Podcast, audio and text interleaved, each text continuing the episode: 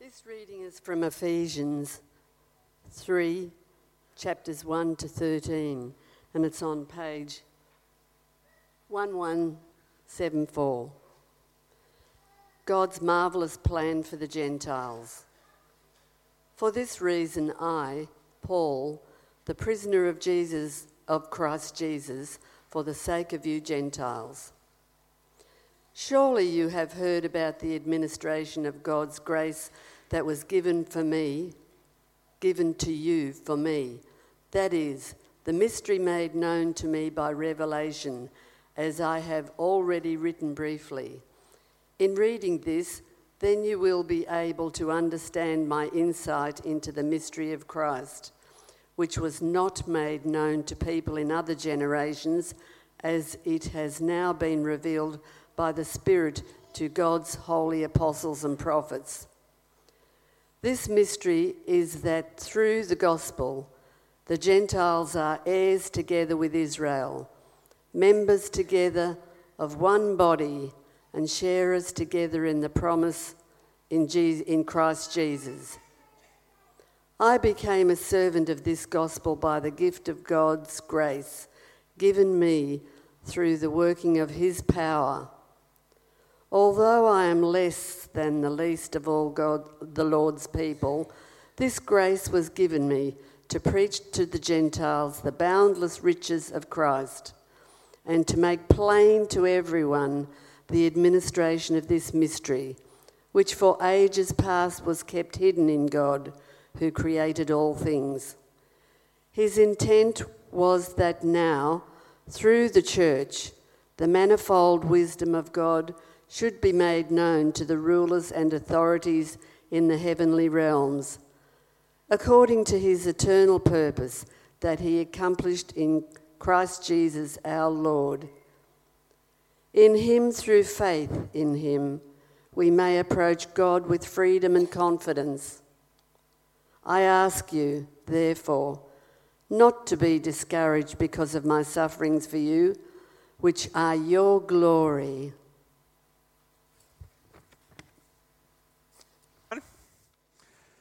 Now, before I start, I've just got a couple of quick things I've got to uh, announce. One is a text message that came in from Paul Reed, who's leading our team out to Parkes.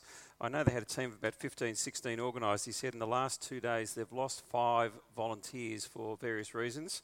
And he said if there were any people there who would, at short notice, be able to go out from Thursday to Sunday, uh, if you can contact me after the service, that'd be great. Uh, it promises to be a great time. There is cars space available if you just need to jump in a car and go with one of the team.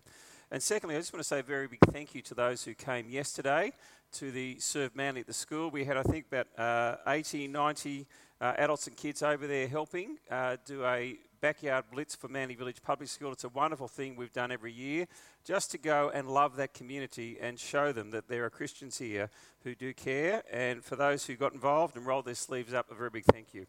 Let me pray. Heavenly Father, we thank you for all your love to us in Christ. And as we come today and think about being better together, Lord, give us grace and wisdom as we look at your word. In Jesus' name, amen. Well, last week we began the series Better Together, and we're looking at the book of Ephesians, and we're thinking about what does it mean to be the church. Sorry, I've got the uh, bus up there. Uh, and we asked the question, what does it mean to be a member of God's church? And I define the church as God's holy people, the body of Christ, and the fellowship of the Holy Spirit. And being a member doesn't mean we just come along. We actually belong here. We get involved here. We serve here. And we actually need each other. We are better together. What we're going to look at this morning is the question of mission. How central is the church to mission? And do I have a part to play, if I can speak on behalf of all of us, or is it something just for specialists to do when we think about the work of reaching out with the gospel and seeing people come to faith in Christ? As a church, we are commissioned. Uh, Matthew 28, verse 18 to 20 is the Great Commission go into all the world and make disciples of all the nations. And it's worth saying it's not a great suggestion by Jesus, it is a great commission by him. Uh, he has given that task to us to do through all generations until he returns and to go to the very ends of the world. But I want to ask the question how central are we to that? And I say that because I think sometimes we think of mission as things or the activity that missionaries do. You can think of uh, Neville and Kathy in their role. Uh, you might think of someone like John Dixon, who was here recently, and he's got a national role speaking as well as local senior minister at Roseville. Uh, you could also think of the staff here. There's Scott Petty up on the screen preaching at our jazz church a number of years ago. And I think it's easy to fall into the trap of thinking when you think of mission, it's something that the professionals do, the very gifted do. Um, I just am a member of the church here. I couldn't be involved helping someone come to faith. That's too difficult. I'm not gifted, I can't speak. Um, it's something for those who are very good at explaining the gospel. I want to say to us this morning that actually every person here has a role to play in helping people come to faith. And what we want to do is have a look at Ephesians chapter 3, particularly the passage that was read to us by Karen, uh, verses 1 to 13. And it's a odd section, if I can put it that way. Um, if you've got your Bibles, open them up, page 1174. And when you come to the beginning of this passage, you've just had two wonderful chapters describing the great salvation that we have in the Lord Jesus Christ. And Paul has gone on to explain, if I can say, the riches of that salvation. And he stops at the beginning of chapter 3 and says, For this reason, I, Paul. Now, those words get repeated at verse 14 of chapter 3. For this reason, I. And at that level, that point, he actually kneels and prays. And I think at the start of this chapter, he's about to pray and pray for the people that they will know the reality of Christ and his love for them in their lives. And then he thinks, just by the way, let me explain to you my calling to explain this message. And he goes on this slight tangent out to the side, and we often don't speak about it, but it's fascinating because it reflects on his ministry of gospel preaching. And importantly, we see here the centrality of the church in that mission. And as I ask the question, how central is the church for mission? There's three things I want to say. The first thing is this um, what you see from Paul's description of his ministry is that there is a message for the world. And so let me read from verse 2. Surely you've heard about the administration of God's grace that was given to me for you. In other words, uh, God set me apart. There was a special grace given to me. And that special grace was that this mystery made, was made known to me by revelation as I've already written briefly. In other words, I've been explaining about this gospel. And you see, the biggest struggle in the first century was not whether people would believe in God. Now, that absolutely is an issue today. In our current culture, to believe in God, many people would say they're not religious. Uh, that was not the issue in the first century particularly for the Jewish people, they all believed that there was one God. If you weren't Jewish, if I can say from the non Jewish kind of group, uh, you'd believe there were many gods. The big problem the Jewish people had was the idea that their God would actually love the world. That their God would include people who were not Jews as part of his people. They had a massive problem with that. And what Paul is basically revealed is that the God of Israel was actually the God of the nations. And in God's providence, God chose Paul, who was Saul, who was the great antagonist to this idea. I mean, he loathed the thought that you could have Gentile people coming, which is us, typically, and join the people of God. He loathed that thought until he was confronted by the Lord Jesus on the road to Damascus. And his whole paradigm for how he understood God was radically altered and turned on its head. And the Lord Jesus commissioned him on that road to go and be his voice person to the nations, to the non Jewish people. And that's what he's reflecting on here. Uh, the mystery made known to me by revelation, as I've already written. Verse 6 this mystery, and it's interesting, the word mystery for us means something that is unknown in the Greco Roman culture, it was something that was previously unknown that had now been revealed. And he says this mystery that's is that the sorry, this mystery, verse 6, is that through the gospel, the Gentiles are heirs together with Israel, members of one body, and sharers together in the promise in Christ Jesus. I want you to stop and think about that, what that means for us today. What he was saying is uh, there is no one nation that is more favoured than the other at this point in history. This message is a message for everyone. It says that through the gospel, the non Jews are heirs, together with Israel's. We all together share in the promise that's in Christ Jesus. If I can put it in this way, the church is not a religious club. We have a message for the world. Now, there's no doubt in our current culture, we are a minority in this country as Christians, which I want to say I'm fine with. We may minister in our current culture from the edge of society, not the centre. And I wish some of our politicians would work that out. It's actually quite helpful, I think, to be on the edge.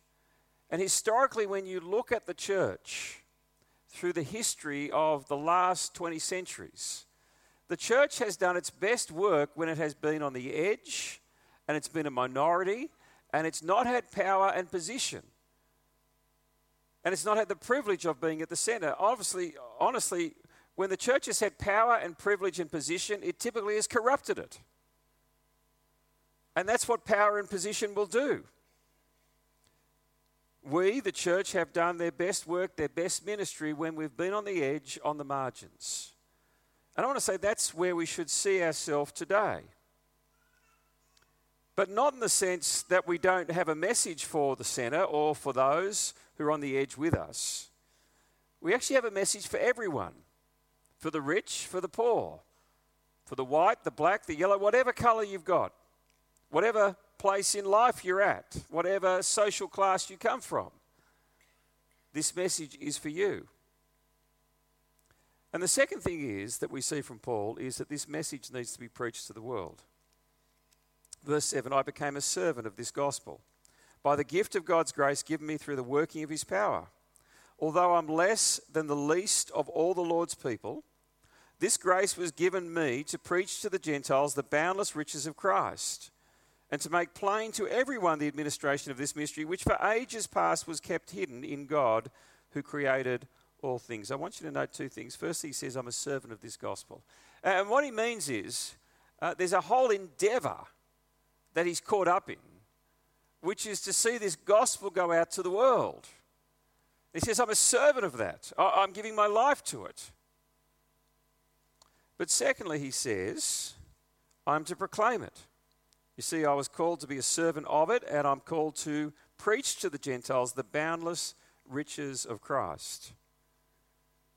And if I can just stop for a moment and just reflect on what he says there, uh, it's the most beautiful phrase the boundless riches of Christ. I don't know what you think of when you think of evangelism, but friends, we have wonderful news. We have riches to share with people freely. That is the gospel. It is the most amazing message that speaks of a God who's come into this world to those who've turned their back on him and who comes to seek and save those who are lost. Not to be served, but to serve and to give his life as a ransom for many. The one who healed the leper, the one who raised the dead, the one who loved those on the margins. The riches of Christ are just unthinkable, they're unsearchable, they're never ending, and they're found in the gospel. And friends, that's what we have to share good news. The good news of the Lord Jesus. Now, let me just stop there for a moment. Nothing I've said so far is new, probably for most of us. You've always known I've thought the gospel needs to be preached. You've always known I've thought the gospel's good news, haven't you? But what about being better together? What has this passage got to say about that? Well, there is a remarkable verse there at verse 10. I want you to have a look at it. It's often looked over because this little section about Paul's personal ministry is often looked over. And Paul says about God, he says his intent was that now through the gospel, the manifold wisdom of God should be made known to the rulers and authorities in the heavenly realms, according to his eternal purpose that he accomplished in Christ Jesus our Lord. His intent was that through the church, the wisdom of God should be made known. Now, what is he saying here? He's saying that through the church, you see the wisdom of God. Now, I do want to acknowledge that there's some very dark chapters in the church's history. Uh, there's no doubt about that. And every denomination, including our own here as Anglicans, has dark chapters. There's chapters of the story that you wish weren't told, weren't real, hadn't existed. But they have. And I'm sure all of us could have a story, even just from our current day, of our own experience of church or denominations that you go, really? But yet, in the midst of that, there is a beauty to the church and a wonder to the church, and it actually displays the wisdom of God. I want to ask you a question. Where in this world will you see an organization and community that is as diverse as the church and yet united as the church? I'd put it to you there is none. Uh, there is no other organization or community in all of the world that has the incredible diversity that the church has. You see, we have members from every tribe and every nation and every tongue. And yet, within this incredible diversity of race, you've got diversity of social standing. We have from the richest of the rich to the poorest of the poor. You've got diversity of social standing, from the upper classes, the lower classes, the working classes, the middle classes. And yet, within that incredible diversity, you've got this unity. That together we are brothers and sisters in Christ. Now, I hadn't planned this, but I think it's a wonderful thing that, as Neville calls me, my white brother, and he's my black brother. And as he said on his first occasion, I'm your big black brother, whether you like it or not. and I'm here. And there's a certain beauty about that on this day that we can celebrate being together in Christ, neither better than the other, but equal, learning from each other, encouraged by each other. Where else in this world will you see that diversity and that unity? I'd put it to you, you won't. And you see, it speaks of the reality of the wisdom of God and the power of the gospel because it's the gospel that creates this unity in diversity. Where you leave your trappings and your names and your wealth and your position and your color and your nationality at the door, and we join here as one in Christ. Let me read that verse again to us, verse 10. It's through the church the manifold wisdom of God should be made known. Now, it's interesting, it's made known to the rulers and authorities in the heavenly realms. In other words, to angels and demons. And if I can add another layer of beauty to this, the very existence of the church says to the devil that God rules. Because every nation is represented just by being together, one in Christ. And I want to say, friends, when you think about mission, there is an incredible power to this that must not be underestimated. When the church lives as Jesus calls us to, and when He is transforming us as He desires to, there is a power of witness to this community that is incredibly profound. Now, our vision is to grow God's church through the gospel. It's the gospel that creates this unity and diversity as we come to Christ. And we do that by making faithful disciples or followers of Jesus who share his love, grace, and truth in Manly. And I want to talk about those three things. They're fundamentally of great significance to me and always have been because I think they're the three pillars of our understanding of God, of the Christian faith, of discipleship, grace, love, and truth. Let me go through them firstly. Uh, grace. There's much to say and read about grace in Ephesians. And grace speaks of the way God, in his incredible kindness, takes us as we are in an unmerited way and accepts us through Christ and faith in him. And what happens is when you experience the kindness and acceptance of God's grace, it changes you. And you're no longer the person you were and your character is transformed, your habits are transformed, your world is transformed so that you are a different person. And the thing about God's grace is you can tell when someone has experienced it because you can see it. And you can see the life change that's taken place in their life. We want disciples who are transformed by God's grace. We also want them who are filled with His love. And the thing with love is this the gospel is about this incredible love that God has for us in spite of who we are. It's not earned, it's not deserved, and He fills our hearts with it. And just look at the prayer that follows on from here. It's about the reality that Paul wants all of the church to experience that love the depths of it, the height, the width, the breadth. And you see, when you are filled with His love, what, what do you do? You share that love. You love people who are unlovable. You welcome people in who are on the edge. And the Christian community is full of people that you can see their change, but you can also feel this tangible experience of God through the love of the people.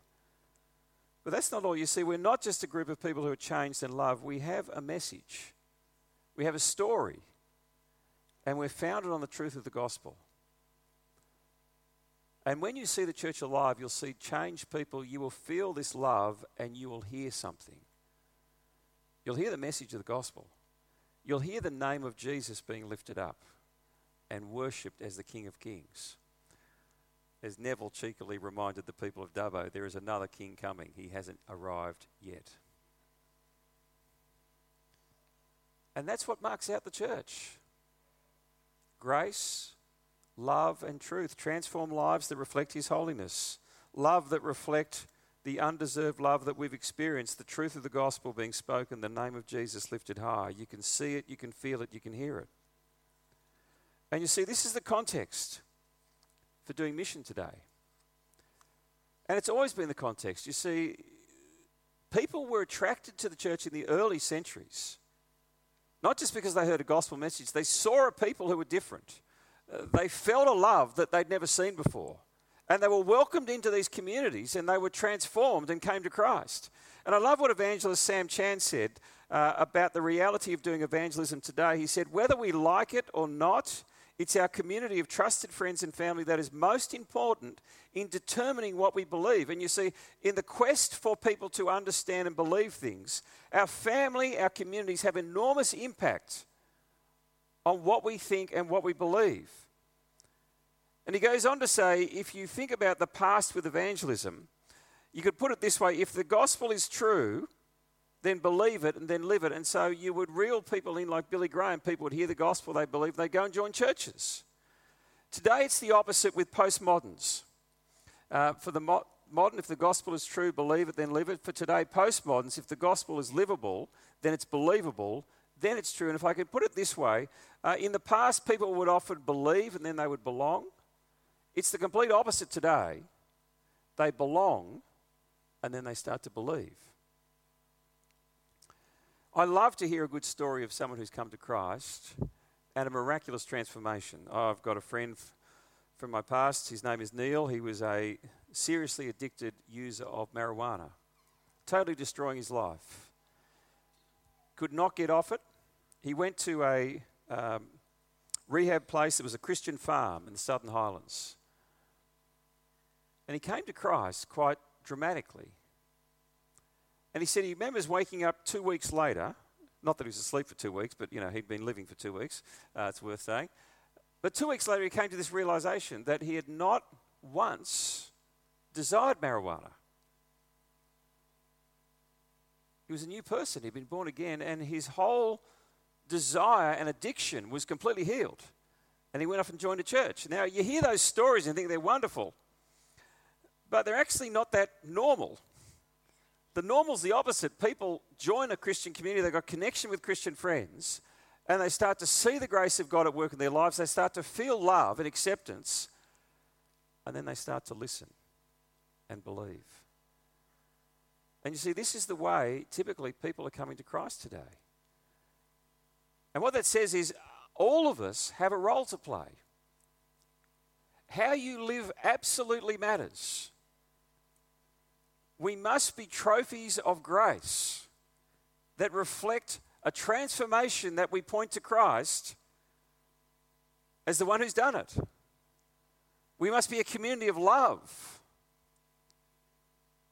where there's this incredible sense of welcome and acceptance of people on the margins and the edges and those who just wander in.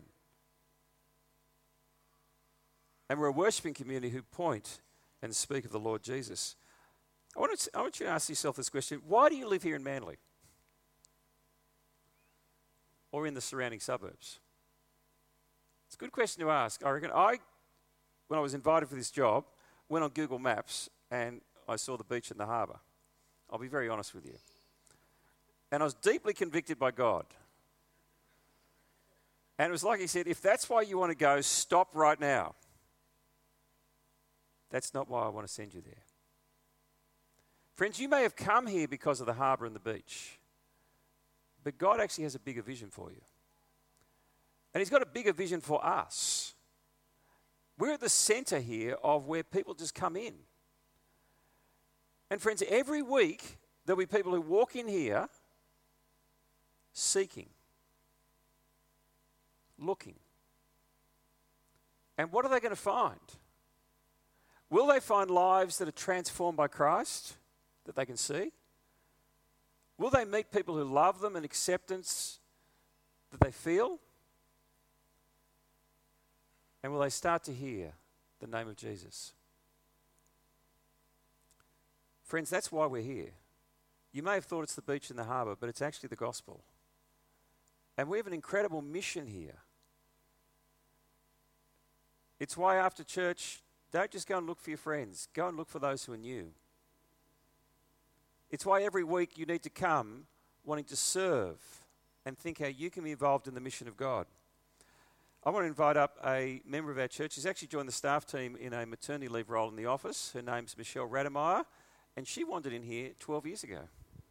Can you welcome Michelle up?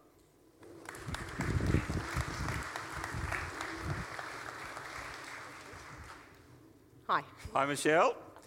Welcome to my world up here. I know you have a different world back in the office. Yes, very different. Uh, I don't find it scary, but you might be a little bit nervous. Yes, just a bit. Just a little bit. That's all right. We're glad you're here. Thank um, Michelle, what's, just tell us a bit about your story. You know, what's your kind of church background and So I uh, grew up in Sydney, but I grew up in a Catholic um, family, so going to church quite quite regularly. But um, I guess now looking back, definitely not Christian. So church was an area that I was comfortable in, and just sort of going on a Sunday and, and that sort of stuff. But um, yeah, would, was definitely not a Christian. didn't understand the gospel? Well, uh, yeah. all So that you sort of sort of stuff. heard it, but it never sort of penetrated any Yep. any part of me really. So tell us how. Tell us about your journey in terms of coming to Christ. So, um, when I met my husband Emil, uh, when we were dating here in Manly, um, he was friends with Henker and Eugene. Um, and uh, so, obviously, I met them through him. And if anyone knows Henker, she's pretty shy and quiet and Yeah, yeah, doesn't right. say much. but what she is, in the best possible way, is relentless about her faith and relentless about sharing her faith and inviting people to church. And so she would invite us to church, or my husband was already Christian, but she would invite me to church. And I think uh, because I was comfortable being in a church environment, I was like, sure, I'll come to church and sort of sit here. And I think coming into St. Matt's, um, it felt entirely different from anything that I'd ever felt or, or experienced before. It was very authentic, very real. Um, people had a real passion for Jesus. So, I mean, I guess that was the seed that was that was planted. But you know, at that stage, it was just sort of something I, I did sporadically.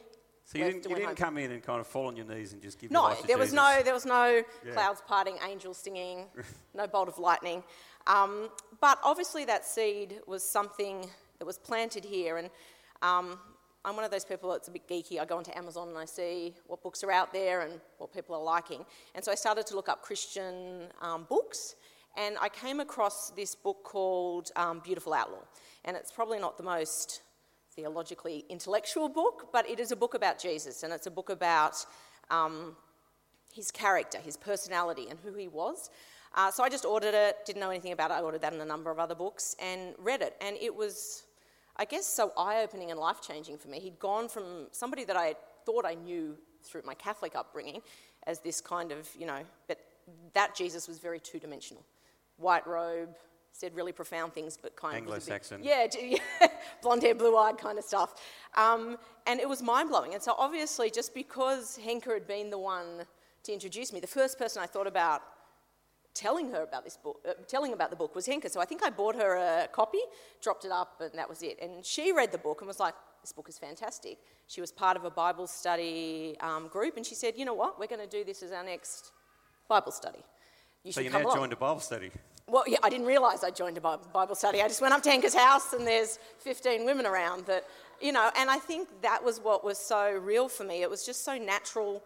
Um, these were real people normal, not crazy looking people, but were so different as well. So they were so authentic. They really, what I read about this Jesus, which was so profound to me, was they all knew, right? They all loved this Jesus. They were all passionate about it. So um, I joined the Bible study group and met some amazing women.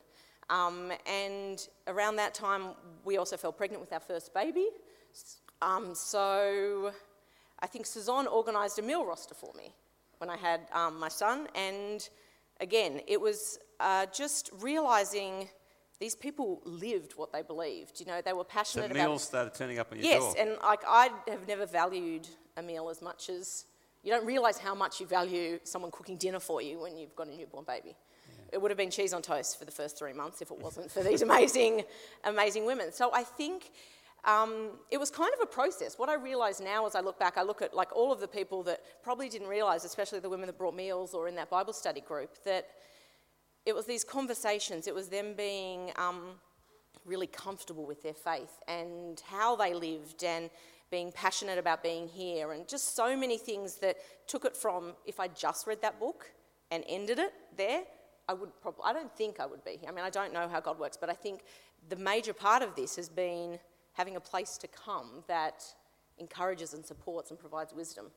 Well, my last question was what role did the community play in helping you come to Christ? I think you've answered that. Thank you. no, I mean, it's everything. I think, um, you know, like I said, it wasn't a lightning bolt moment. It was just now I look back on the last 10 years and I just see this amazing path dotted with people um, here in church, coming and listening to the sermons and all that sort of stuff, but it just all coming together in this amazing puzzle that has guided me to here and to, to my faith, and it wouldn't have been possible without, I don't think, the church. Fantastic. Why don't you thank uh, Michelle for coming and sharing this morning? Wonderful job.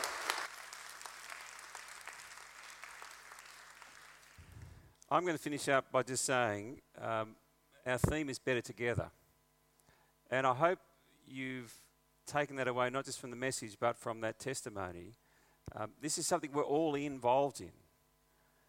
And when the church is at its best, you can see it in the way people's lives have been changed by the grace of God. You can feel it in how we all collectively look out for each other and look out for those who are new coming in and we welcome them in. And you can hear it as we all share and speak of the gospel and the Lord Jesus Christ. And everyone can be a part of that. It's why we're better together. Let me pray. Father, I do thank you for the gospel that Paul was a servant of, as well as a preacher. But as he says, it's the church that displays your wisdom to the whole world, to the universe. And Father, we need each other. We are better together.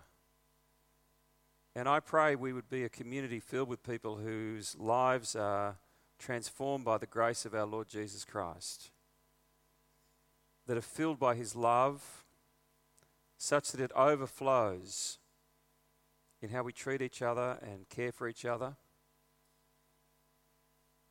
And that the, the truth of the gospel, as found in the scriptures, is spoken and believed and stood upon as the foundation for all that we do.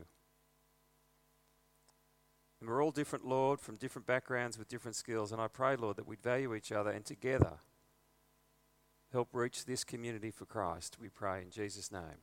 Amen.